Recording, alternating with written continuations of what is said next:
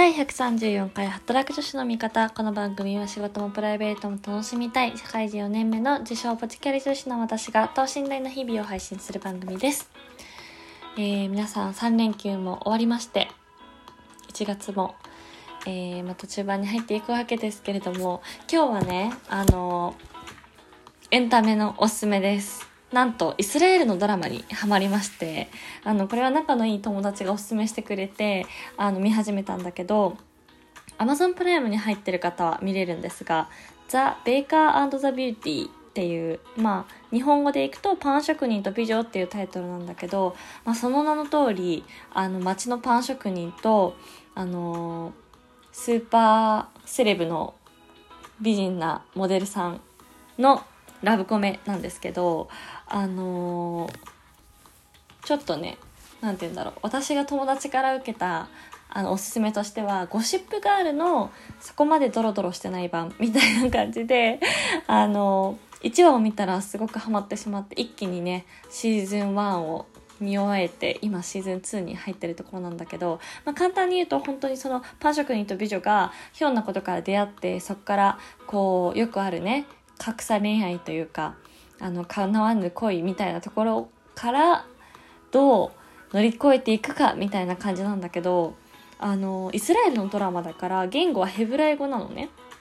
でその主人公の家族はあのユダヤ教の人たちなんだけどこう思ったよりも意外と全然違和感なく普通に見れちゃうっていうのがすごく面白くて、まあ、あのもちろん字幕で見てるからさあのヘブライ語でも本当特に違和感はなく初めて聞いたんだけどね私ちゃんと。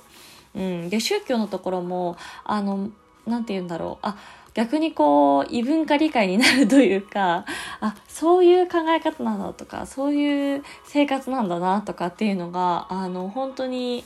あの面白くて、うんまさにねゴシップガール的なあのあそこまで本当にドロドロしてないからさらっと見えれるんですよね。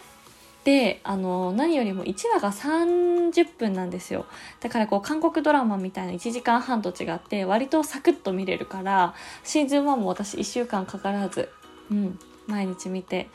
終わりました。でこれあの2013年にシーズン1をやっていて2017年にセカンドシーズンをこのイスラエルでは放送されたらしいんですけど今ねあのシーズン3を撮ってるという情報を私の友達がイスラエルに友達がいてそうその子もねもうすごい大人気ドラマらしいですよ。そうそう。で女優さんもねこのあの美女役がノアっていう女の子なんだけどついさっきねあの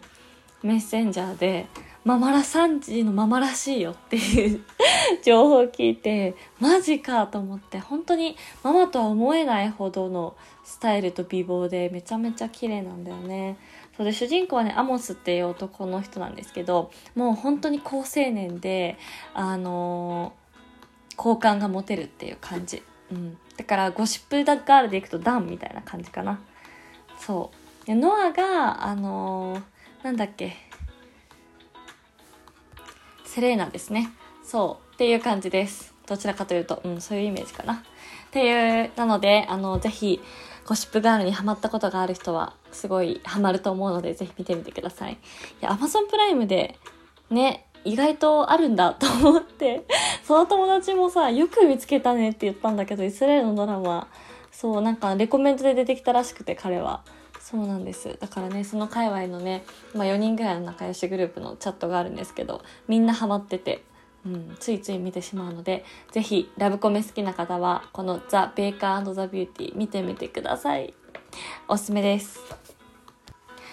とはね、最近韓国ドラマのスタートアップというのを見始めまして、前言ったかな番組で。ちょっと私4話ぐらいから進んでないんだけど、やっぱりね、韓国ドラマは1時間半っていうのはちょっと長いからね、なかなかこう、もう、あの、自分で止められなくなっちゃうので、こらえを見ながら見るようにしてるんだけど、あの、これもすごい前向きになれるドラマで、結構ね、周りの人はハマってる人が多いので、私もちょっと引き続き見ていきたいなと思います。なんといってもね、この2021年はエンタメを楽しむという、あの、目標を決めているので、皆さんもぜひちょっと最近おすすめドラマだったりとか、あの、映画だったりアニメがあったら、